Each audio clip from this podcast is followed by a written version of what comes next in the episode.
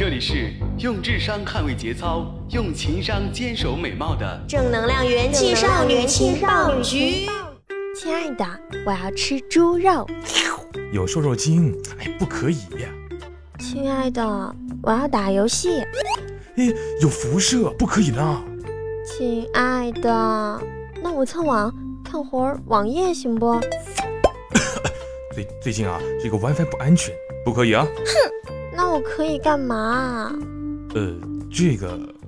大家好，欢迎收听今天的元气少女情报局，我是易小一。大家刚才可都听清楚了？你们说说，遇到个这么个男朋友，是不是人生一件极其悲催的事儿？肉不让吃，游戏不让打，就连蹭网都不允许。我实在是忍不了了，我要换男票。亲。您购买的票据已出炉，无法回收。大伙们，其实今天啊，我更想谈及的，除了我那个被二货上身的男友，还有咱们吃饭、喝水、上厕所必备良品，那就是手机。最近几天呢，也是被不对，更准确的说是近年来一直都在被各种安全危险隐患包围着，只不过这两天。我们把他的关注的力度又加大了。近日，某信息安全机构针对于北上广机场、火车站还有商业中心等地公众 WiFi 的调查显示，抽查的六万多个公众 WiFi 当中，超过百分之二十的热点存在着危险。另据我国公众网络安全意识调查报告二零一五显示，八成受访者表示会较随意的连接公众 WiFi，这就意味着。咱们的手机时时刻刻的都有被陌生人偷窥的危险，并且咱们的信息资料随时随地的在被泄露出去。不过不要怕，有我元气少女在，蹭网连 WiFi 有什么可怕的？不过所有事的结果都是有起因的，这关于手机 WiFi，我们还是得从头讲起。二零一四年，中国 WiFi 数已居于全球第四，一共有近四百九十一万个。可千万别小看了这个数字。在针对是否会随意的连接公众 WiFi 的采访当中，百分之三十点一七的受访者表示会去连接，只使用于网页浏览等简单的活动。百分之四十五点二九的受访者表示会连接，那么除了浏览网页之外，还会使用一些即时的通讯工具。百分之四点七五的受访者表示会连接，除了浏览网页、使用即时通讯工具之外，还会进行网上购物和交易等，而从来不会去考虑，甚至是随意的去连接公众 WiFi 的受访者仅占百分之十九点七八。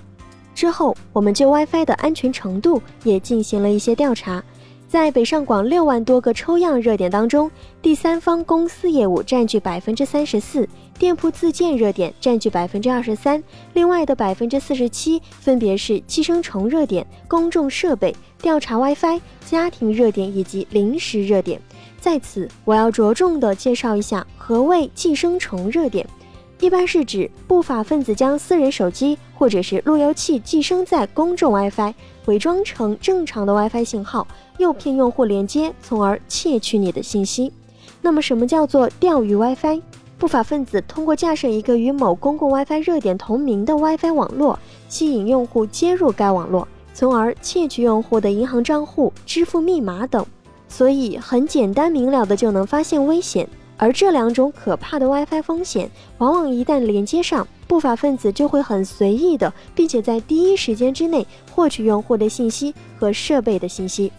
而不法分子得手的方式也是很多的，比如广告欺诈，无形当中产生流量的费用，又或者是以钓鱼方式盗取账号密码，甚至修改并植入恶意软件。由此可见，手机蹭网也要三思而行。元气少女温馨提示：想要安全的蹭不安全的公共 WiFi，请做到以下四点：一、不随意连接不明 WiFi；二、使用可靠商家提供的公共 WiFi；三、勿使用公共 WiFi 进行支付操作；四、勿长期打开 WiFi 功能，可能被自动连入危险热点，造成 APP 或设备信息泄露。说了这么多，其实就是为了给大家提一个醒，千万要小心那些我们看不到的隐形的危险。说不定等我们上当受骗之后再去追悔莫及，也已经为时已晚了。即将来临的双十一又要展开一次网络的狂欢会。在去年的双十一落幕之后，移动支付的安全问题也逐渐凸显。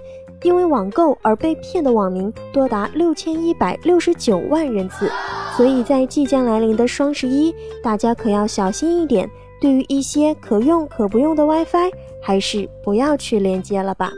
本期节目就是这样，元气少女一小一在这里和大家说一声再见了。